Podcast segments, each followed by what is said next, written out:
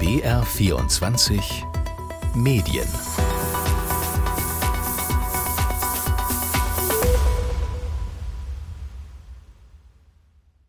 Vor zwölf Monaten im Januar sagte die Medienforscherin Alexandra Borchert bei uns in BR24 Medien, das wird ein anspruchsvolles Jahr. Und damit hat sie definitiv recht behalten. Dann prophezeite sie eine zunehmende Nachrichtenmüdigkeit. Und tatsächlich hat die weltpolitische Lage dazu geführt, dass immer mehr Menschen sich von Nachrichten abwenden. Und Alexandra Borchert hat vermutet, dass es einen Durchbruch des Klimajournalismus geben würde. Das ist nicht ganz so eingetreten. Allerdings konnte da auch noch niemand ahnen, dass wir uns im Laufe des Jahres neben dem Ukraine-Krieg auch noch mit dem Krieg in Israel und Gaza beschäftigen mussten. Vor allem haben wir aber im Januar 2023 vermutet, künstliche Intelligenz wird das Thema. Und das ist definitiv eingetroffen. Ich bin Nina Landhofer und freue mich in der kommenden Stunde auf das medienpolitische Jahr zurückblicken zu können. Alexandra Borchert riet uns im Januar in der Sendung beim Thema KI bzw. ChatGPT. Ja, ich würde jedem empfehlen, das mal auszuprobieren. Diesen Tipp habe ich jetzt im Dezember wiederbekommen nämlich von Uli Köppen, der Leiterin unseres AI und Automation Labs im Bayerischen Rundfunk. Selber ausprobieren, weil das so ein ganz agiles Feld ist, wo sich tatsächlich jede Woche irgendwas verändert. Gleich die Hausaufgabe von ihr fürs kommende Jahr also. Und was das AI und Automation Lab macht, das erklärt sie uns gleich. Also, darum geht es heute bei uns. Künstliche Intelligenz in den Medien. Aber wir haben natürlich noch mehr Themen. Ich habe mit dem Medienwissenschaftler Klaus Meyer gesprochen. Er forscht unter anderem über Innovation im Journalismus und hat die Branche beobachtet. Und zu Innovation gehört tatsächlich nicht nur die Technik, sondern eine ganze Menge mehr. Und er erzählt, was ihm Sorgen macht. Und das war nicht, dass wir nun alle ohne Thomas Gottschalk bei Wetten das auskommen müssen. Das dritte große Thema des Jahres 2023, über das wir heute noch einmal reden wollen, ist das Verhältnis des Staates zu Medien. Da haben wir uns mehreres herausgepickt. Die polizeiliche Abhöraktion der Münchner Pressetelefone von den Klimaaktivisten der letzten Generation war dabei ein Punkt. Ob das ein Eingriff in die verfassungsrechtlich garantierte Pressefreiheit war, das klären nämlich gerade die Gerichte. Und dann haben wir uns wieder und immer noch mit Kriegen auseinandersetzen müssen. Der Ukraine-Krieg geht unvermindert fort. Hinzu kam noch der Krieg in Israel und Gaza. Und der hat auch noch einmal verdeutlicht, was es bedeutet, aus dem Krieg zu berichten. Das ist unser viertes großes Thema des Medienjahres 2023. Fangen wir an mit der künstlichen Intelligenz. Bundeswirtschaftsminister Habeck war da dieses Jahr sehr optimistisch. Beide zusammen, künstliche Intelligenz, die Digitalisierung unserer Wirtschaft und neue Geschäftsmodelle und die Transformation werden diesem Land und auch Europa Wohlstand und Wachstum für die nächsten Jahre und Jahrzehnte bescheren. Die Vorsitzende des Deutschen Ethikrates Annalena Bix mahnte dieses Jahr auf den Medientagen München, dem großen Branchentreffen, Ganze Branchen werden sich transformieren müssen, weil das Aufgabenfeld wirklich anders aussehen wird. Das kann aber auch was Positives sein. Ne? Die Idee ist ja, die KI soll uns das Anstrengende, das Nervige, das Blöde, das Langweilige abnehmen, damit wir Menschen freigespielt werden. Und das ist in Zeiten von Fachkräftemangel wirklich wichtig, uns auf das zu konzentrieren, was wirklich in menschlicher Hand bleiben sollte über ein mögliches Aufgabenfeld und die ethischen Überlegungen habe ich mit Uli Köppen gesprochen. Sie leitet das AI und Automation Lab des Bayerischen Rundfunks. AI, das ist Englisch für KI, künstliche Intelligenz. Und sie erzählt ein wenig, was beim Bayerischen Rundfunk so alles ausprobiert wird. Aber natürlich beobachtet sie auch die ganze Branche und merkt, dass sich durch den Hype um ChatGPT in 2023 sehr viel in den Medienhäusern getan hat. Also wir befinden uns ja mitten in so einem Hype-Cycle. Das heißt, das hat Vor- und Nachteile. Einerseits wird viel experimentiert, es wird auch viel Innovation erlaubt. Das ist eigentlich eine schöne Sache, nachdem wir die letzten Jahre so ein bisschen innovationsmüde waren, glaube ich. Da hatte Innovation immer so diesen Stempel, brauchen wir nicht unbedingt, geht nicht richtig in die Linie. Und bei KI ist es jetzt so, dass wir tatsächlich experimentieren wollen und auch dürfen, auch von Seiten des Managements in vielen Medienhäusern. Und das ist natürlich eine gute Sache. Die schlechte Sache ist, dass man die Panik immer so ein bisschen rausnehmen muss aus dieser ganzen Diskussion, sehr, sehr aufgeheizt, gibt viele rhetorische Kniffs. Da werden wir heute auch noch mal drüber sprechen. Wenn KI an Stellenabbau geknüpft wird, da muss man immer diese Nachricht mit so einem Körnchen Salz nehmen, weil wir einfach in so einem Hype-Cycle sind. Und was natürlich auch passiert, es wird einfach viel angewendet. Das heißt, im Newsroom wird ausprobiert, wie kann man mit KI Überschriften generieren, wie kann man mit KI Teaser schreiben. Es werden Bilder generiert. Das heißt, da gibt es einfach einen großen, eine große Lust auszuprobieren mit allen ethischen Schwierigkeiten. Das heißt, es werden auch viele ethische Diskussionen geführt. Viele Medienhäuser veröffentlichen ihre KI-Richtlinien, was finde ich eine sehr gute Sache ist, weil wir uns grundsätzlich darüber Gedanken machen, wie wollen wir Technologie anwenden im Journalismus. Und dann haben wir noch dieses ganze Thema Integration in die Systeme. Da wird es dann meistens etwas technisch. Ähm, da werden wir, glaube ich, auch noch mal drauf zu sprechen kommen. Kriegen wir das irgendwie in unsere Content-Management-Systeme kriegen wir diese Technologie irgendwie in unsere Produktionssysteme und da finden dann ganz neue interdisziplinäre Diskussionen in Medienhäusern statt zwischen Programmiererinnen, Journalistinnen, Leuten, die im Normalfall nicht so viel miteinander arbeiten und auch das ist eine sehr, sehr interessante Sache. Lass uns das mal ein bisschen aufdröseln, bevor wir überlegen, ob wir hier nächstes Jahr überhaupt noch sitzen und selber moderieren und äh, miteinander sprechen. Was kommt denn da auf uns zu? Ja, also die Integration in die Systeme, das ist ein Thema, das Journalistinnen ganz, ganz lange der Technikabteilung überlassen haben. Und zwar aus guten Gründen, weil wir sind ja, ich bin auch Journalistin, wir sind interessiert am Inhalt. Das heißt, wir sind interessiert an den guten Interviewpartnern, an der guten Schlagzeile und an der Geschichte. Wir müssen uns aber vermehrt Gedanken darüber machen, wie können wir unsere Userinnen erreichen. Gerade als öffentlich-rechtlicher Rundfunk ist es unsere Aufgabe, wir machen Journalismus für alle das muss man erstmal so setzen lassen, weil das ist gar nicht so einfach. Denn die Interessen im Internet, die fragmentieren sich immer weiter. Das bedeutet, jeder hat sein Handy und jeder ist mittlerweile durch Facebook, durch Instagram, durch verschiedene Anbieter daran gewöhnt, dass man den Nachrichten Strom auf sich zugeschnitten bekommt. Daran haben wir uns die letzten zehn Jahre gewöhnt. Das erwarten die Userinnen implizit auch, wenn die zu uns kommen. Wie machen wir das? Indem wir versuchen, Algorithmen dafür zu benutzen, unsere Verteilung von Inhalten zu unterstützen. Und wir sprechen von Data-Driven Publishing, also datengetriebenes Publizieren, weil wir das, was wir an Qualitätsjournalismus an die Frau, an den Mann bringen wollen, weil wir das über Algorithmen unterstützen wollen. Und ich gebe dir ein ganz praktisches Beispiel. Danke. wir haben die letzten Jahre, muss man sagen, wir arbeiten jetzt wirklich schon länger dran an unserem Prototypen Remix Regional gearbeitet. Das ist auch ein ähm, Beispiel aus dem Audiobereich. Das ist schön, weil wir hier in einem Studio sitzen. Und wir haben in Prototypen vor ein paar Wochen Gebetter launcht. Das bedeutet, dass man es ausprobieren kann. Das heißt, wenn Sie auf br.de nach Remix Regional suchen, dann können Sie das ausprobieren. Und das funktioniert so, dass man die Radionachrichten auf den Ort zugeschnitten bekommt, der einen interessiert. Das heißt, man kann sich entweder orten lassen oder man gibt eine Postleitzahl ein und dann sucht ein Algorithmus die Radionachrichten, die wir linear verteilt haben, zusammen und stellt dir ein personalisiertes Newsbriefing zusammen. Und das sieht dann so aus, dass die App dir sagt, hey, du hast fünf neue Nachrichten und zwar aus Dingolfing. Und dann hast du mir gesagt, du interessierst dich für Dingolfing plus zwölf Kilometer und zwar möchtest du das Newsbriefing zwei Minuten lang haben und dann stellt ja der Algorithmus das so für dich zusammen. Das Tolle daran ist, das sind unsere Sprecherinnen, unsere Sprecher. Das ist unser Content, den wir linear verteilt haben. Das ist nur neu zusammengestellt für deine Interessen. Und diese Art der Distribution, also der Verteilung von Nachrichten, das ist tatsächlich nur algorithmisch möglich und ist mit großer Arbeit an unserer Metadateninfrastruktur verbunden. Das ist wieder ein technischer Begriff. Das sind die Daten, die wir zusammenkleben mit dem Journalismus, den wir veröffentlichen. Das heißt, wenn wir eine Meldung von Dingolfing veröffentlichen, dann ist es unsere Aufgabe als AI und Automation Lab, da kleben wir dann den Aufkleber Dingolfing dran und dann können wir das für dich so ausliefern.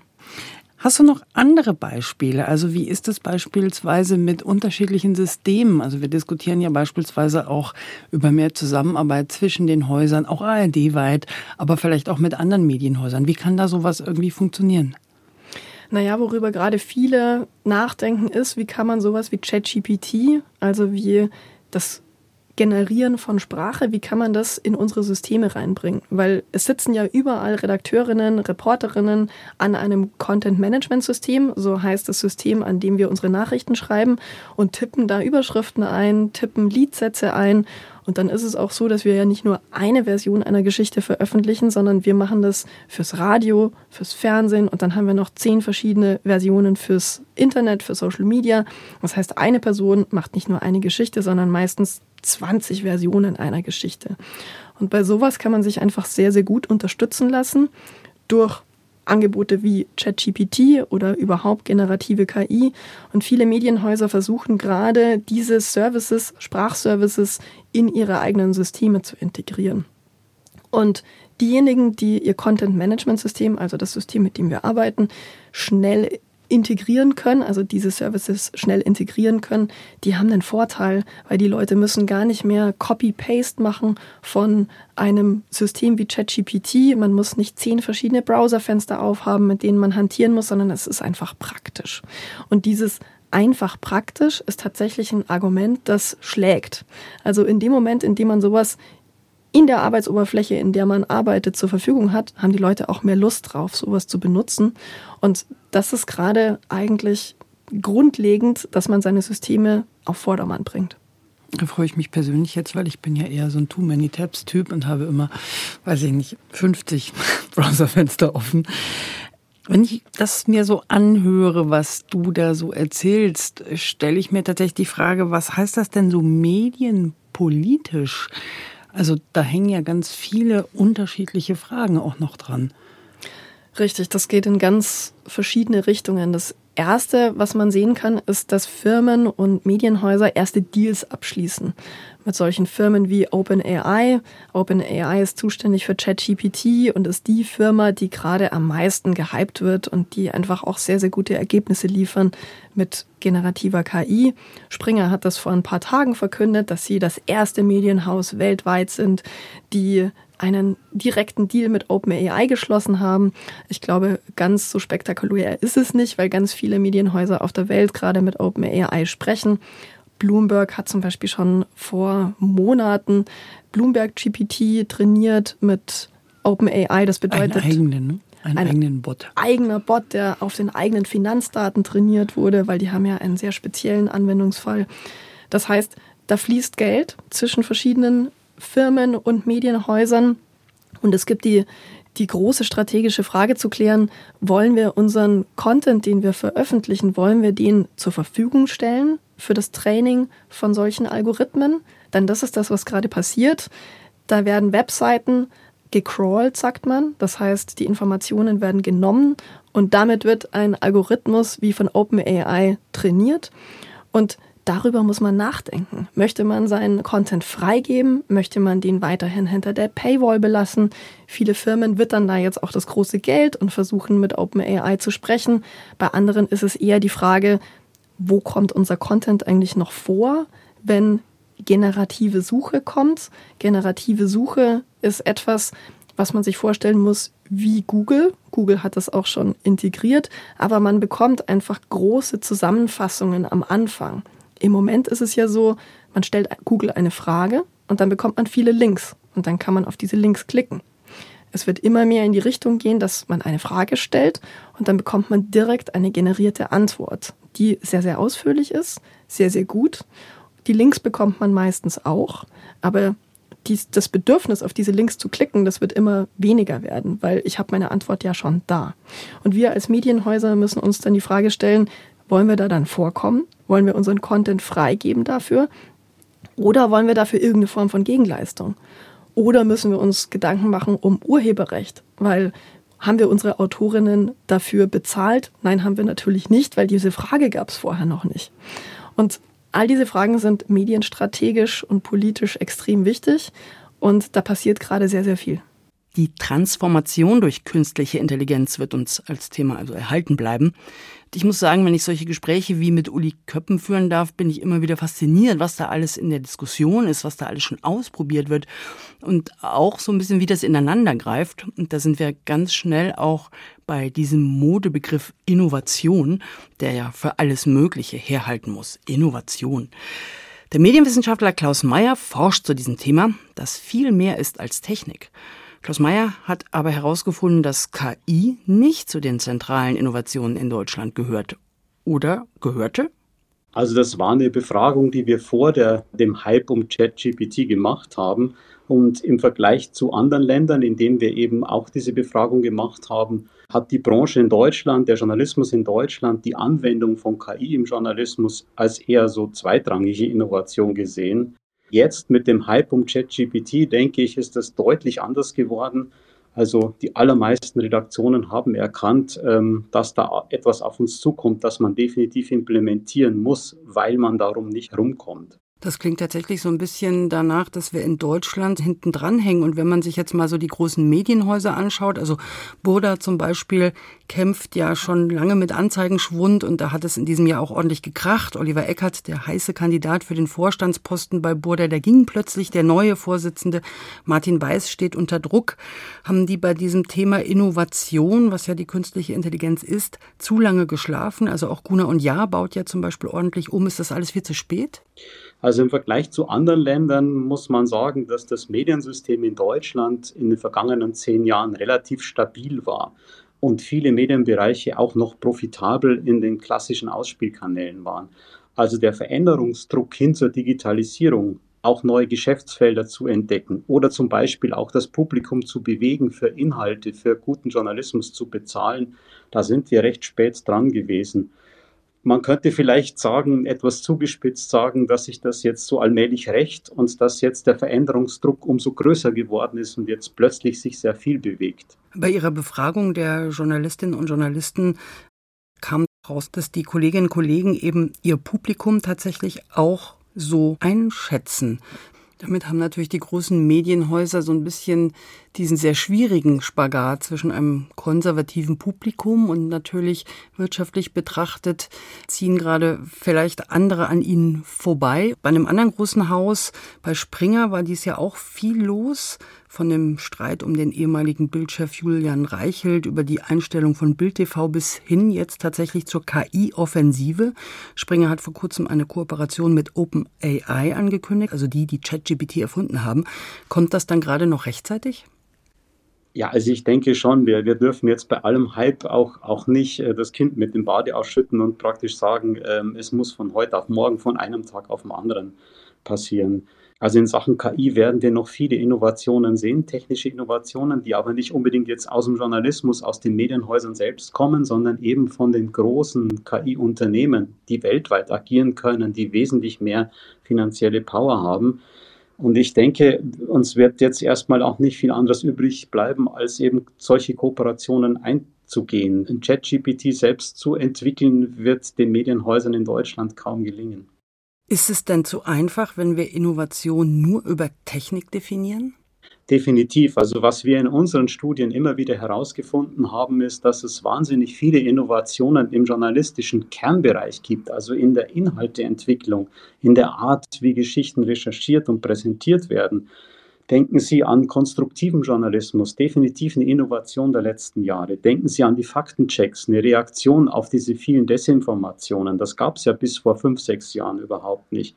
Denken Sie auch an, an den Fokus, den viele Redaktionen inzwischen legen auf Diversität, auf, auf vielfältige Zusammensetzung der Redaktionen. Oder denken Sie nicht zuletzt an die Recherchenetzwerke, die ja mit den Panama Papers groß geworden sind und die sich eigentlich total etabliert haben, jetzt auch im Journalismus als Innovationen. Das sind alles Innovationen, die in erster Linie gar nichts mit Technik zu tun haben. Ich lese da so ein bisschen raus, äh, bei der Technik haben wir eben gerade besprochen, hinken wir hinterher und versuchen gerade aufzuholen. Aber bei diesen ganzen anderen, ich nenne sie jetzt mal soften Innovationen, da steht es gar nicht so schlecht um uns. Ja, ich denke auch, dass das so ist. Der, der, Journalismus in Deutschland hat eine wahnsinnige Power im Kernbereich, in seiner demokratischen Funktion. Also im Bereich konstruktiver Journalismus waren zwar die skandinavischen Länder ein bisschen vor uns, aber dann sind wir sehr schnell nachgezogen.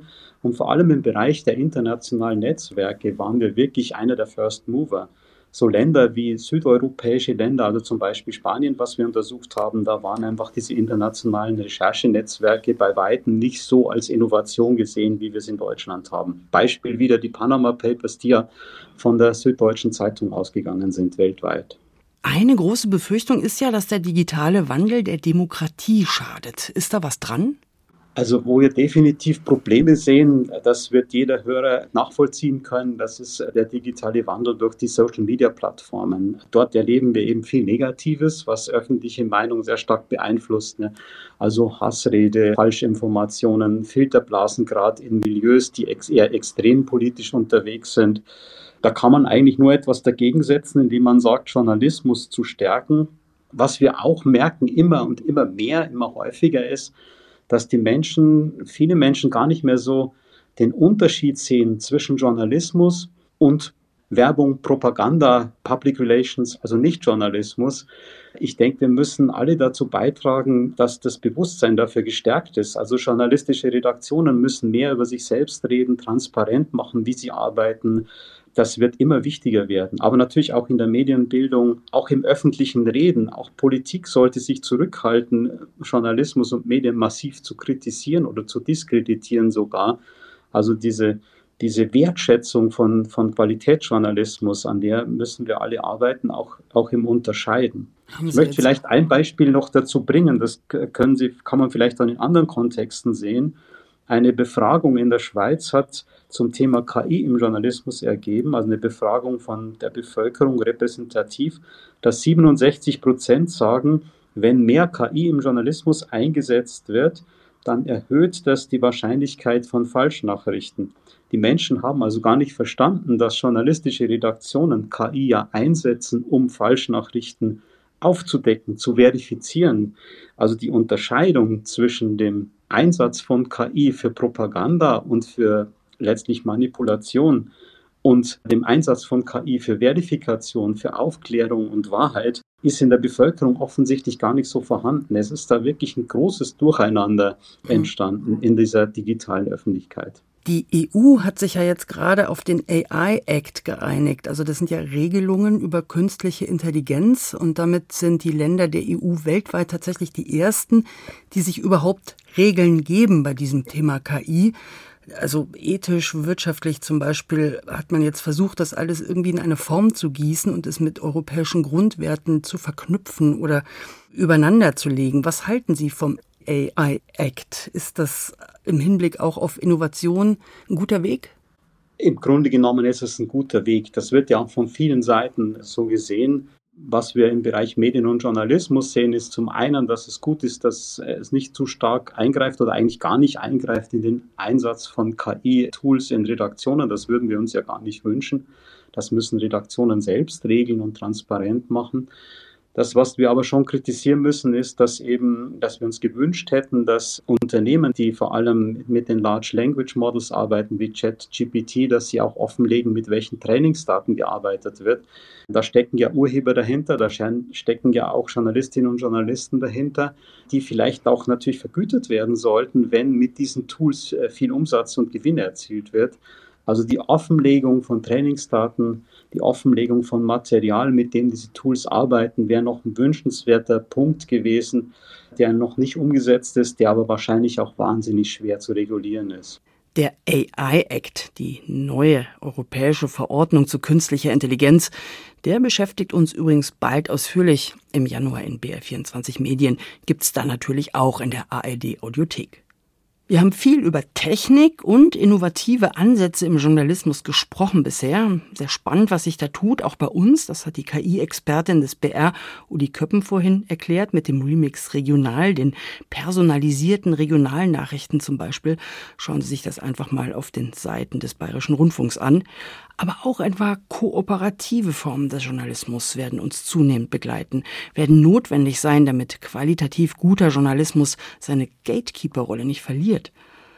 Was uns aber 2023 leider auch als Thema geblieben ist, das ist das Thema Krieg. Bürger Israels, wir befinden uns im Krieg. Der Feind wird einen Preis zahlen müssen, den er so noch nicht kannte.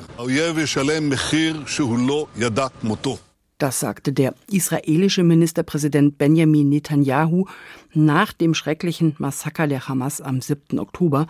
Und seitdem sind wir damit beschäftigt, zu erklären, zu informieren, einzuordnen und versuchen dabei auch den Krieg in der Ukraine und andere Konflikte nicht aus dem Blick zu verlieren. Die Berichterstattung über den Krieg in Israel und Gaza hat in Deutschland eine Debatte ausgelöst über Neutralität in den Medien, über Antisemitismus. Aber uns haben auch ganz viele Fragen erreicht, wie man aus Gaza berichten kann beispielsweise oder wie das so mit der Kriegspropaganda ist. Über die Berichterstattung habe ich mit Clemens Fehrenkotte aus unserer Redaktion Ausland und politischer Hintergrund gesprochen. Clemens hat viel Auslandserfahrung, war in Washington beispielsweise und einige Jahre in Wien, aber er war auch viele Jahre im ARD-Studio Tel Aviv. Seit Oktober war er einige Male dort, um das Studio und die Kollegen und Kolleginnen vor Ort zu unterstützen. Und ich habe das Gespräch mit ihm schon kurz vor Weihnachten geführt, als er noch in Tel Aviv war. Normalerweise ist sein Büro nur einige Türen neben meinem. Und natürlich machen wir im Team uns auch immer Sorgen um die Kollegen und Kolleginnen vor Ort. Deshalb wollte ich von ihm wissen, wie es ihm geht inmitten von schneller Nachrichtentaktung, schwierigen Faktenchecks und Nachrichtenbeschaffung zwischen schrecklichen Bildern, die es zu sichten gibt und natürlich auch Stunden in Luftschutzbunkern. Das sind sehr intensive Wochen und Tage und Nächte, das kann man gar nicht anders sagen. Und im Vergleich zu äh, Zeiten zuvor, als hier ehemals auch schon mal kriegerische Auseinandersetzungen oder auch äh, Kriege zwischen Israel und der Hamas im Gazastreifen gab, war das zwar auch schon sehr heftig, aber das ist von dem, was wir hier zu tun und zu arbeiten haben und mitbekommen, ein deutlicher, deutlicher Unterschied. Du warst lange auch in Israel ja schon Korrespondent und zwischendurch auch immer wieder als Vertretung oder Verstärkung dort und kennst das Land wirklich gut und hast sowas ähnliches, wie du gerade gesagt hast, schon neulich auf einer Redaktionskonferenz bei uns angedeutet und hast von deinen Erfahrungen erzählt und gesagt, sowas hättest du noch nie erlebt, obwohl du ja nur wirklich konflikterfahren bist. Wie hast du das gemeint?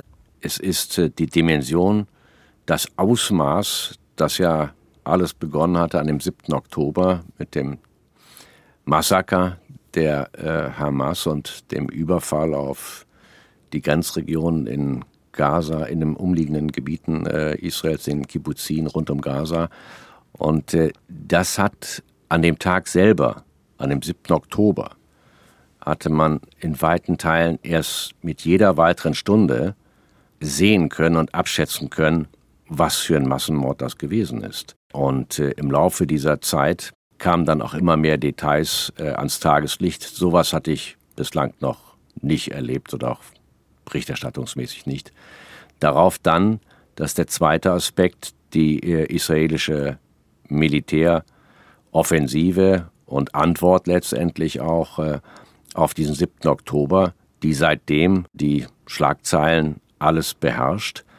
Und das ist etwas, was von allen bisherigen militärischen Reaktionen, und es war klar, dass es dort eine gewaltige werden würde, aber das hat mein Vorstellungsvermögen dann doch überschritten, denn wir befinden uns in einer Phase, in der im Norden und in der Mitte des Gazastreifens und zunehmend mehr auch im Süden eine Rückkehr von den Menschen, die dort wohnten, nicht mehr möglich ist, weil ein Großteil beschädigt oder zerstört ist. Wir haben tatsächlich ja auch in BR24 Medien immer mal wieder über den Krieg berichtet, auch über Propaganda, über die Schwierigkeiten eben auch aus Gaza zu berichten. Und ihr hattet damals erzählt, ihr Korrespondenten vor Ort, ihr habt ja auch Ortskräfte in Gaza, also das sind die sogenannten Stringer. Wie ist es denen denn ergangen in den letzten Wochen? Das geht einher mit dem Kriegsgeschehen. Ähm, das ging anfangs noch relativ gut, aber in dem Maße, in dem die selber mit ihren Familien, die haben ja auch Familien, zum Teil dann Kinder dabei, Eltern, dann auch auf die Acht geben mussten, beziehungsweise mit denen dann auch immer fliehen mussten, von Ort zu Ort, wurde es natürlich zum Teil wirklich schwierig. Wir hatten oftmals dann auch äh, kompletten Internetausfall und äh, Telefonausfall im Gazastreifen, äh, weil ein Großteil der Sendemasten bombardiert worden ist und mitunter auch äh, die beiden wesentlichen Provider auf palästinensischer Seite sagen mussten, wir können nichts mehr liefern. Dann konnte man mitunter 24 Stunden, jedenfalls nicht originär unsere Mitarbeiter, Mitarbeiterinnen kontaktieren, die dann am nächsten Morgen, man schaute dann immer aufs, aufs Handy und guckte, ob es da eine, eine WhatsApp-Meldung gab und sagt, ja, ich bin noch am Leben, äh, ist alles in Ordnung. Und erst dann kommt man wieder die Kommunikation aufnehmen. Das ist etwas, was im Laufe der Zeit immer schwieriger geworden ist. Ich gebe mal ein, ein Beispiel. Also, ach, einer unserer Mitarbeiter musste dann auch fliehen, ist mittlerweile dann auch, wollte dann runter nach, nach Rafah also auch an die äh, Grenze zu Ägypten. Allerdings alle, das muss man dazu wissen, haben keine, äh, dann auch in dem Fall eher auch nicht die Möglichkeit, da mit einem ausländischen Pass irgendwie aus Gaza rauszukommen, was dann sich der normale humanitäre und menschliche Instinkt wäre, wenn Gefahr ist, zu fliehen. Das geht nicht. Auf jeden Fall in Rafah und suchte dann Obdach. Irgendwie hatte dann, also es gibt ja eine, eine große Stadt, fragt irgendwo, ob man ein Zimmer irgendwie mieten könne, irgendwie, damit man nicht den jetzt hier sehr kalten und nassen Temperaturen im Dezember ausgesetzt ist und nicht in Zelten irgendwie leben muss. Und da sagten ihn durch die Bank weg, er sagte drei Leute in Serie, was ist Ihr Beruf? Und er sagte, ich bin Journalist. Und sagte, nein, das wollen wir nicht. Sonst werden die Häuser hier bombardiert und das geht nicht. Gehen Sie woanders hin. Das passierte ihm dreimal. Das Ergebnis war, dass er dann in seinem Auto übernachtete einige Nächte und allerdings dann auch seine Aufkleber, die auf seinem Privat-Pkw ist, ja klar, ist nur sein eigener Wagen, der noch zum Glück funktioniert, die Aufkleber von TV abgeklebt hat. Das wollte er da nicht. Das heißt, es ist also, was die, was die Kontakte äh, angeht, ist sehr, sehr schwierig geworden. Aber wir haben durchaus die Möglichkeit, sehr zeitnah, sofern dann also, wie gesagt, die Netze sind jetzt wieder zum Glück in Ordnung. Und wenn auch vor allen Dingen dann auch der Mitarbeiter, Mitarbeiter überhaupt die Möglichkeit hat, Handy aufzuladen und vor allen Dingen dann auch genug Up- und Download zu bekommen, das ist auch nicht gerade einfach. Das dauert dann zum Teil über Spielen noch von Bildmaterial dann einige Stunden. Äh, aber zu kontaktieren und zu sehen, zum Beispiel an, an, an einigen Tagen, die dann wirklich relevant sind, gesagt, kommt aus Rafah über die Grenze jetzt was rüber? Wie viele LKWs sind das? Ähm, oder andere äh, rein praktische Fragen. Das geht dann relativ schnell. Letzte Bemerkung zu dem Augenblick auch. Die palästinensischen Journalistinnen und Journalisten, die im Gazastreifen unter wirklich unglaublich schwierigsten Bedingungen arbeiten, verstehen das zum Teil auch als ihre originäre Verpflichtung, trotz der Gefahr und auch der vielen Todesfälle, denen sie dann auch immer wieder bei Kolleginnen und Kollegen bei Beerdigungen dann hingehen müssen, diese Gefahr in Kauf nehmen. Das ist ja tatsächlich so eine besondere Situation. Also Journalisten in Kriegen sind natürlich einerseits besonders gekennzeichnet. Also sie haben meist so ein blaues Presseding an, das kennt man vielleicht ähm, von den Fernsehbildern, damit sie eben so gut wie möglich ihre Arbeit machen können, ohne eben bedroht und angegriffen zu werden. Du hast jetzt aber selber schon gesagt, dass tatsächlich die Menschen auch Angst haben, sich in der Nähe von Journalisten aufzuhalten oder sie eben aufzunehmen, weil offensichtlich sie da doch nicht ganz so gesichert ihrer Arbeit nachgehen können. Und du hast auch die toten Kollegen in Gaza angesprochen. Was waren das denn für Kollegen? Wo arbeiten die denn? Für welche Medien?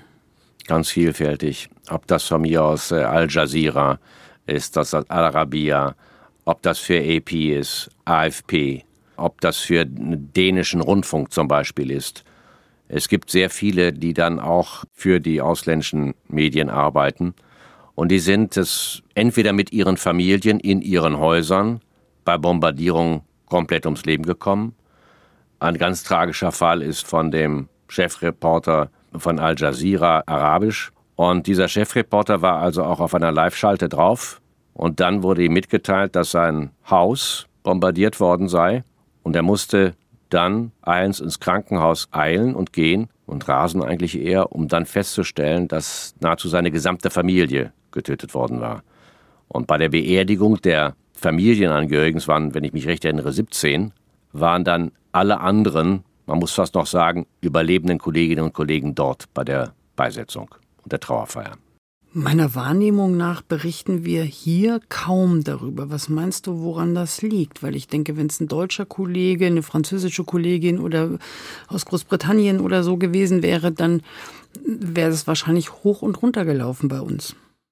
Ich weiß nicht. Also das äh, zum einen ist es sicherlich so, dass da immer die ähm, eben, ja, man kann es doch gar nicht anders sagen, angesichts der, wir müssen ja dann auch beim Nachrichtengeschäft dann auch priorisieren, aber mitunter wird es auch angesprochen und auch berichtet.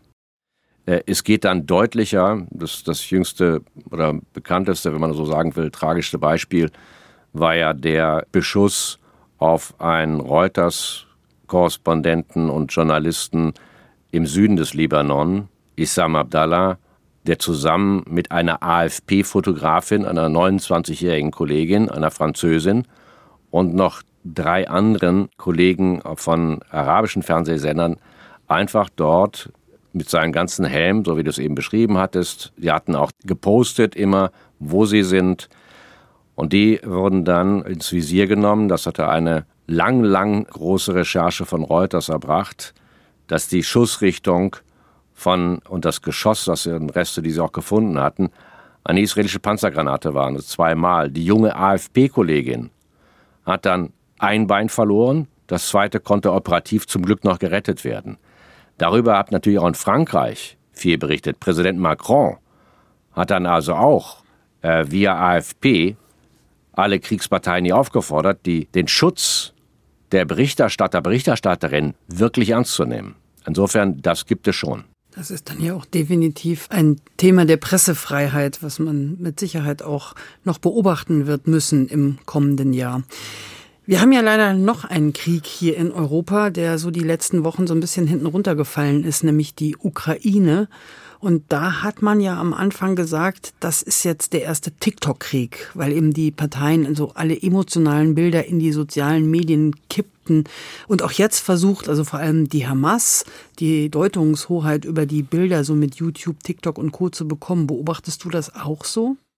Ich bin mir da nicht ganz sicher mit der Einschätzung. Ähm, es gibt dadurch, worüber wir eben gesprochen haben, es gibt mittlerweile auch junge Palästinenserinnen und Palästinenser im Gazastreifen, die ihre eigene Geschichte Tag für Tag weitererzählen. Auch von mir aus ein 28-jähriger sogenannter Influencer. Der ist dann zum für sich selbst, und das hat er dann also auch gepostet, und das wird millionenfach auch runtergeladen, der schildert jeden Tag was ihnen im Krieg in Gaza begegnet. Welche Bombardierungen, welche Zerstörungen. Das ist also, was sicherlich fast auch so ein, ich will nicht fast sagen, Substitut dafür ist, dass die alle anderen Medien, die nicht einfach in den Gazastreifen reinkommen können, das ist an sich so eine Art von, von Reflex. Das ist das eine. Das zweite, ich habe nicht unbedingt so sehr den Eindruck, wie gesagt, so, es geht über Krieg der Bilder und Deutungshoheit und so. Ja, das ist in jedem Krieg, das ist immer so. Das soll jetzt von mir aus äh, bei den, bei den, auf der israelischen Seite ist es also sehr, sehr deutlich zu beobachten. Die großen Fernsehkanäle, vier an der Zahl, die also nonstop seitdem aus offenkundigen Gründen klar über den Krieg berichten. Bei diesen Berichten geht es dann fast ausschließlich auf die Sicht der israelischen Streitkräfte. Das sind auch die Bilder, die das israelische Fernsehpublikum sehen kann. Und äh, auch die Frage der Geiseln, ganz klar, Angehörige, aber es werden keine irgendwie sogenannten dann auch äh, Bilder gezeigt, die die nicht die Gebäude schäden, sondern die Schäden an den Menschen und das Leid oder so auch zeigen könnten. Insofern sind das alles hier natürlich heftigste Bemühungen, eine Art von ja, Meinungsdeutungshoheit zu gewinnen. Ich gebe mein letztes Beispiel noch dazu. Ein ganz erfahrener BBC-Nahostkorrespondent, Jeremy Bone, der also jetzt weitaus seit, seit den 60er, na, nicht übertreiben, Clemens, 70er, 80er Jahren hier jeden Krieg miterlebt hat. Auch äh, im Libanon, wo auch immer. Der schrieb jetzt dieser Tage, dass er sich vorstellen könnte, dass selbst falls irgendwann mal der Gaza-Krieg, zumindest was das originäre Kriegsgeschehen eingeht, eingestellt werden würde, würde die israelische Regierung und vor allem das Militär vermutlich, so seine Deutung, vermutlich nicht gleich die Tore öffnen für Korrespondentinnen und Korrespondenten, um sich das alles anzuschauen, sondern erst dann, wenn das mediale Berichterstattungsgebiet dementsprechend, so sagte das dann auch Bone, präpariert worden sei. Wie beobachtest du denn die Berichterstattung der ausländischen Medien über diesen Konflikt, also in anderen europäischen Ländern oder in den USA oder auch andere Kontinente? Also ich habe da nur einen beschränkten äh, Zeitrahmen, in dem ich das verfolgen kann. Das ist bei mir klar eher die, die, die englischsprachigen und äh, Medien.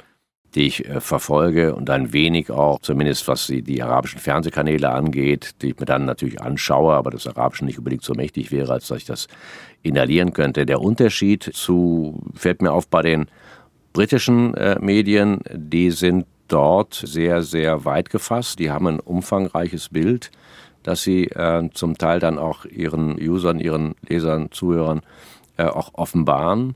Bei den amerikanischen Zeitungen, äh, die da also großer drin sind, New York Times, die haben also, die haben hier sehr, sehr viele aufgestockt, unmittelbar nach dem 7. Oktober. Das sind zum Teil Rechercheleistungen, das ist schon auf Deutsch gesagt fast für andere kaum zu leisten, die dann also ganze Datenteams draufsetzen und Satellitenteams, um nachweisen zu können, wo was äh, beschädigt worden ist, welche Kriegsbewegung es gegeben hat. Also das ist, das ist da bei denen sehr, sehr umfangreich. Das können fast andere Medienhäuser überhaupt nicht leisten. Das war unser drittes großes Thema im BR24 Medienjahresrückblick, in dem uns Clemens Fehrenkotte mit ins ARD-Studio in Tel Aviv genommen hat. Aber eins haben wir noch, nämlich das Verhältnis zwischen Staat und Medien. Klingt vielleicht etwas sperrig, aber in vielen europäischen Ländern versuchen die Regierungen zunehmend den Medien reinzuregieren. Ungarn fällt einem da bestimmt ein, die Slowakei, da hatten wir auch eine Sendung dazu. Aber genauso gehört Großbritannien dazu, wo um Einfluss auf die BBC gerungen wird. Und bei uns debattieren wir um Beitragserhöhungen bei ARD, ZDF und Deutschlandradio. Laufen aber auch Gerichtsverfahren gegen das staatliche Abhören von Pressestellentelefonen. Fordern die großen Verlagshäuser eine staatliche Presseförderung. Wie das Verhältnis zwischen Staat und Medien in Deutschland grundsätzlich ist, hatte ich auch den Medienwissenschaftler Klaus Meyer gefragt, mit dem ich im ersten Teil von unserem Rückblick über Innovationen gesprochen habe. Politik, sagt er, tut sich in Deutschland grundsätzlich schwer mit Medien. Das ist einerseits total verständlich, weil wir eben sagen, Politik darf sich keinesfalls in Journalismus einmischen oder versuchen, ihn zu beeinflussen. Aber andererseits gibt es eben auch in demokratischen anderen Ländern Vorbilder, wie man Journalismus unterstützen kann, ohne dass man als Politik eingreift. Ähm, wir haben ja hier die Diskussion in Deutschland jetzt schon länger zum Thema gemeinnütziger Journalismus, dass man eben solche Organisationen wie Korrektiv auch leichter macht, dass sie als gemeinnützig anerkannt werden. Den Bereich der Innovationsförderung, da gibt es noch viel Spielraum in Deutschland. Äh, Startup-Förderung im Medienbereich gibt es, aber ist ausbaufähig. Oder Förderung von solchen Organisationen wie das Media Lab Bayern, die ja wirklich sehr, sehr gute Arbeit leisten. Das sollte man auf jeden Fall beibehalten. Vielleicht noch ein letzter Punkt, worüber ich mir am meisten Sorgen mache im Journalismus in Deutschland, das ist der Lokaljournalismus. Weil wir halt viele Regionen haben, wo Lokalredaktionen immer mehr ausgedünnt werden und einfach nicht mehr ökonomisch tragfähig, ökonomisch darstellbar ist, eine aufwendige Lokalredaktion aufrechtzuerhalten. Da müssen wir uns definitiv als Gesellschaft darüber Gedanken machen, wie wir Lokaljournalismus künftig fördern, unterstützen, voranbringen oder zumindest gleich behalten können, den Standard erhalten können, wie wir ihn momentan haben. So, und jetzt habe ich mir Unterstützung ins Studio geholt. Jonathan Schulenburg ist bei mir. Hey Jonathan. Hi, Servus. Das hatten wir auch noch nie, dass wir zusammen hier im Studio saßen. Sonst ist ja so entweder du oder ich. Nimm uns mal mit. Diese drei Punkte hast du dir herausgepickt und vielleicht fangen wir mit der polizeilichen Abhöraktion dieses Pressetelefons an. Das war ja eins der Telefone der letzten Generation, die mit ihren oft nicht genehmigten Aktionen vielen ein Dorn im Auge sind und die deswegen eben polizeilich überwacht wurden. Und Journalisten wurden dabei ja auch abgehört. Was sagt das Vorgehen über die Wahrnehmung der Presse durch staatliche Institutionen aus? Ja, vielleicht nochmal zum Mitschreiben für alle. Die bayerische Polizei hat 13 Telefonanschlüsse der letzten Generation abgehört. Unter den abgehörten Anschlüssen war auch das offizielle Pressetelefon der Gruppe. Da waren dann auch Journalisten unter den Abgehörten. Davon betroffen waren dann Reporter der Süddeutschen Zeitung und des RBB. Und jetzt vor kurzem hat das Amtsgericht München entschieden, die Aktion war rechtens. Ja, und der SPD-Politiker und der stellvertretende Vorsitzende des Innenausschusses im Bundestag, Lars Castellucci, ist der Meinung, dass das gesamte Vorgehen Fragen nach der Verhältnismäßigkeit aufwirft. Und das kann man schon sehen so, ja. Es haben ja betroffene Journalisten dagegen eben geklagt. Wir hatten im Laufe der letzten Monate immer mal wieder mit einem der Anwälte Kontakt, nämlich mit dem Würzburger Anwalt Chan Ji-yoon. Manche kennen ihn vielleicht, weil er der Anwalt war, der Facebook verklagte. Und er sieht es so. Es muss eine Abwägung durchgeführt werden. Und wir haben den Eindruck, dass bei dem Beschluss, den das Amtsgericht München getroffen hat, eine solche Abwägung nicht stattgefunden hat. Und wenn sie stattgefunden hat, dann ist sie fehlerhaft gewesen. Ja, geklagt hatten auch und klagen noch immer Reporter ohne Grenzen und die Gesellschaft für Freiheitsrechte. Sie wollen jetzt eine Instanz weitergehen, denn sie betrachten die Abhöraktion als Verstoß gegen das Grundrecht der Pressefreiheit. Ja, wenn Telefone abgehört werden sollen, müssen die Strafverfolgungsbehörden genau abwägen. Und das gilt besonders, wenn Träger von Berufsgeheimnissen, wie etwa Journalisten oder Journalistinnen, belauscht werden sollen. Das ist in der Regel nur zulässig, wenn der Verdacht einer erheblichen Straftat dann auch vorliegt. Und jetzt wird es dann vors Landgericht München gehen. Direkten Einfluss kann der Staat auf die Medien haben, indem er sie fördert oder eben nicht fördert. Jetzt kommen wir zum zweiten Thema. Jahrelang haben die Zeitungsverleger für eine direkte Presseförderung, also für Geld vom Staat für die Verlage geworben. Das wird jetzt aber nicht kommen. Was steckt denn dahinter, Jonathan? Ja, auch da müssen wir kurz ausholen. Die Verlage fordern, wie du schon gesagt hast, seit Jahren eine Unterstützung durch den Staat, um den Vertrieb von Abo-Zeitungen, insbesondere in ländlichen Regionen, aufrechtzuerhalten. Ja, jetzt kommen auch noch Inflation und gestiegene Papierpreise dazu. Argumentiert wird natürlich auch immer noch mit der Wichtigkeit für die Demokratie bzw. die Meinungsbildung. Und in der vergangenen Legislaturperiode war eine vom Wirtschaftsministerium geplante Presseförderung dann in Höhe von 220 Millionen Euro gescheitert. Und die jetzige Bundesregierung erklärte dann Anfang April, verschiedene Fördermodelle zu prüfen. Das Kanzleramt habe dann das Thema im Blick, hieß es damals. Aber jetzt kam natürlich das Haushaltsurteil aus Karlsruhe. Und der Stand jetzt ist, die Regierung plant die Presseförderung nicht in den Haushalt 2024 mit aufzunehmen. Sie mussten, wie es hieß, andere Prioritäten setzen. Und wie haben die Verlage reagiert?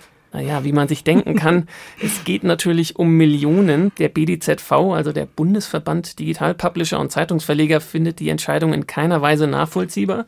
Der Vorsitzende Stefan Hilscher ist der Meinung, dass hier die falschen Prioritäten gesetzt werden. Der Verband will jetzt mit der Politik zusammen nach neuen Lösungen suchen. Also Sie gehen davon aus, dass die Regierung ihr Wort nicht brechen wolle und damit meinen Sie wohl Aussagen von SPD-Chef Lars Klingbeil, auf dem er sich für eine staatliche Förderung bei der Zeitungszustellung ausgesprochen hat. Wie geht's denn jetzt weiter? Ist es erstmal das komplette aus? Naja, ich würde sagen, Digital geht's weiter und da muss es für die Zeitungen und Verlage sowieso weitergehen, denn sie haben in einigen Regionen schon auf kompletten digitalen Betrieb umgestellt und liefern auch dort gar keine Zeitungen mehr. Eine andere Lösung könnte auch sein, die Mehrwertsteuer für Zeitungen zu streichen oder zu senken, aber auch das würde den Staat natürlich etwas kosten. Ich glaube, Medienthemen wie die Presseförderung sind bei der Bundesregierung im Moment nicht wirklich an erster Stelle. Dann haben wir noch ein drittes Thema, da geht es auch um Geld und Einfluss, nämlich wir öffentlich-rechtliche, also ARD, ZDF und Deutschlandfunk. Um 58 Cent soll der Rundfunkbeitrag angehoben werden. Das ist vor kurzem durchgesickert. Die Empfehlung der zuständigen Kommission, der sogenannten KEF, kommt eigentlich erst im Februar. Sie ist unabhängig, das muss man immer noch mal dazu sagen. Und in einer der ersten Reaktionen hatten dann aber gleich mehrere Ministerpräsidenten dies abgelehnt. Also es rumort da ja auch ziemlich in der Medienpolitik. Ja, das kann man sagen. Und nochmal kurz erklärt, die KEF, also die Kommission zur Ermittlung des Finanzbedarfs der Rundfunkanstalten, ermittelt den Rundfunkbeitrag und gibt dann die Empfehlung der Politik weiter. Jetzt ist, wie du schon gesagt hast, was durchgesickert und das hat schon eben für sehr viel Kritik gesorgt, vor allem von den unionsgeführten Ländern. So machte Bayerns Ministerpräsident Söder Schlagzeilen, als er dann auf X, ehemals Twitter, schrieb, wir sagen Nein zu höheren GZ-Gebühren. Na, Im Landtagswahlprogramm der CSU hieß es damals noch, Beiträge müssen stabil bleiben. Die GEZ-Gebühren, die es auch gar nicht mehr gibt. Ne? Naja, damit reiht er sich dann auch in die Riege der Politiker wie Sachsen-Anhalts Ministerpräsident Rainer Haseloff ein, der zu den schärfsten Kritikern des Öffentlich-Rechtlichen zählt und der Meinung ist, dass ein höherer Rundfunkbeitrag nicht vermittelbar ist. Die Intendantin des Bayerischen Rundfunks, Katja Wildermuth, sieht das ein bisschen anders. Sie sagte vor kurzem, ja, es wird ja gerade hierzulande viel geredet über Verfassungstreue mit Blick auf die Haushaltsplanungen. Und das gilt natürlich gleichermaßen für die verfassungsrechtlich garantierten Prozesse zur Festlegung des Rundfunkbeitrags. Ministerpräsidenten stehen nicht über der Verfassung. Und sie sollten gerade in Zeiten von Demokratieskepsis Vorbild sein und nicht versuchen, diese verfassungsrechtlich garantierten Prozesse zu unterlaufen. Ja, da kann man nochmal sagen, das Verfahren der KEF ist gesetzlich geregelt und schreibt ein bestimmtes Prozedere vor. Offensichtlich sind die Ministerpräsidenten bereit, davon abzuweichen. Ich habe so ein bisschen das täglich grüßt das Murmeltier-Feeling. Es ist ja nicht das erste Mal, dass die Erhöhung des Rundfunkbeitrages so angegangen wird. Ja, genau. 2021 war das. Da hatte sich Sachsen-Anhalt geweigert, dem KEF-Vorschlag zur Beitragserhöhung zuzustimmen. Das Bundesverfassungsgericht hatte dann entschieden, dass das ein Rechtsbruch war. Eine Erhöhung kann nämlich nur abgelehnt werden, wenn alle Länder einstimmig dagegen stimmen. Naja, aber Reformbedarf ist ja bei den öffentlich-rechtlichen schon gegeben. Das ist ja am Ende auch unstrittig. Jetzt gab es erst vor kurzem ein Papier der CDU, das Reformen für den öffentlich-rechtlichen vorgeschlagen hat. Was gibt es für Vorschläge? Na, kritisiert wird natürlich immer viel am öffentlich-rechtlichen. Doppelstrukturen, zu viel Geld für Fußball und Sport, zu viel Unterhaltung oder auch die Gehälter der Intendantinnen und Intendanten. Da hat die Affäre um die ehemalige RBB-Intendantin Patricia Schlesinger ihr Übriges getan. Kurz zu dem CDU-Papier. Man merkt, es ist Wahlkampf, denn 2024 wird in einigen Bundesländern gewählt. Da kam eine CDU-Kommission zusammen, die hatte dieses Papier erarbeitet. Kernpunkt, das ZDF soll schwerpunktmäßig ein nationales TV-Programm anbieten, die ARD ein regionales Programm. Die Anstalten sollen natürlich mehr sparen, die Hörfunksender sollen Redundanzen abbauen und vor allem im Musik- und Sportprogramm. Gitta Konnemann, die Co-Leiterin der Kommission, sagt, Wer an der einen Stelle Mittel einspart, kann sie an der anderen Stelle verausgaben. Und wir sagen weg mit dem Überbau weg mit Doppelstrukturen und hin zu mehr Regionalität, aber auch Berichterstattung zum Beispiel über Europäische Union oder besondere Nischen. Aber man muss dazu auch sagen, dass bei den öffentlich-rechtlichen auch schon was passiert. Also in der ARD soll es künftig Kompetenzzentren geben, also Wissen und Strukturen innerhalb der ARD gebündelt werden. Oder auch im Radio werden Programme und ganze Sendestrecken auch jetzt schon gebündelt. Und Fakt ist auch, und das weiß die CDU auch, es gibt eine unabhängige Kommission, den Zukunftsrat, und der hat über das Jahr 2023 Reformideen für die öffentlich-rechtlichen erarbeitet. Da sind unabhängige Forscher mit dabei, Medienrechtler und auch ehemalige Verlagschefinnen, also auch Experten und Expertinnen aus der privaten Medienwelt. Es wurde aber auch vom DJV, vom Deutschen Journalistenverband, kritisiert, dass kein einziger Praktiker wirklich aus dem öffentlich-rechtlichen drin sitzt. Ja, und die Aufgabe ist ganz einfach, Empfehlungen abgeben, wie die öffentlich-rechtlichen strukturell und organisatorisch besser aufgestellt werden können in der Zukunft. Das betrifft Kontrollgremien, aber auch eben das Programm. Wir hatten mit den Mitgliedern da immer wieder Kontakt, aber die wollten natürlich nichts sagen zu Tendenzen oder Ergebnissen was ja auch ein gutes Zeichen zur Geschlossenheit beim Zukunftsrat ist. Und diese Ergebnisse wird es dann aber Ende Januar geben und da werden wir natürlich wieder dabei sein und auch wieder berichten. Genau, und ich glaube, das wird ein dickes Papier.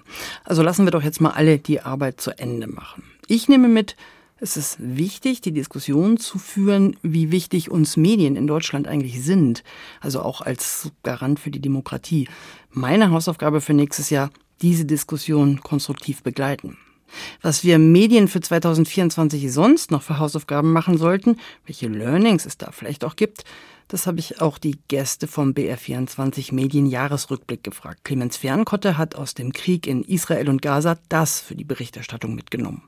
Also ich denke mal, dass die kontinuierliche Berichterstattung ist das einzige Gerüst, was einen da richtig auch ohne größere Ausreißer nach oben und nach unten durchträgt. Weil wir nur wenn wir Themen nicht aus dem Blick lassen, dauerhaft ausgewogen und kritisch berichten können. Aber ich habe auch Klaus Meyer von der Uni Eichstätt gefragt. Also lösungsorientierte Arbeiten ist definitiv in dieser Zeit der multiplen Krisen das Mittel der Wahl. Und wir werden um KI in Redaktionen nicht umhin kommen. Das heißt, Redaktionen müssen technikoffen, technikoptimistisch sein, diese Tools integrieren, aber gleichzeitig sich auch Richtlinien geben, wie weit man geht mit diesen Tools und auch dem Publikum transparent erklären, warum man diese Tools einsetzt und wo auch die Grenzen sind, was man mit ihnen macht und was man mit ihnen nicht macht. Letztlich geht es nämlich darum, den Menschen immer mehr zu erklären, was die Unterscheidung ist zwischen Journalismus und Nichtjournalismus. Also transparent zu erklären, wie man arbeitet, warum man so arbeitet, wird immer wichtiger werden. Die vielen Fragen zu unserer Arbeit, die merken auch wir immer wieder. Pragmatisch, praktisch gut und ganz ähnlich geantwortet hat die KI-Expertin des BR Uli Köppen und legt den Finger in die Wunde des feuilletonistischen Journalistenherzes. Wir Medienhäuser müssen unsere Infrastruktur anfassen. Wir arbeiten mit veralteten Systemen und zwar fast alle, die ich kenne. Da sind wir nicht alleine. Wir brauchen Schnittstellen zwischen den Systemen. Wir müssen uns überlegen, wie wir unsere Daten halten. Das sind lauter Themen, mit denen sich Journalistinnen eigentlich nicht so gern beschäftigen worauf wir aber einen journalistischen Blick brauchen. Den brauchen wir sicher auch bei ganz vielen anderen Themen.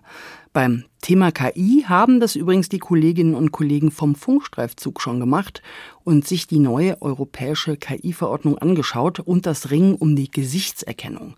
Gibt's wie auch BR24 Medien in der ARD Audiothek. Das war der mediale Jahresrückblick. Ich bin Nina Landhofer und wir hören uns wieder nach den Weihnachtsferien.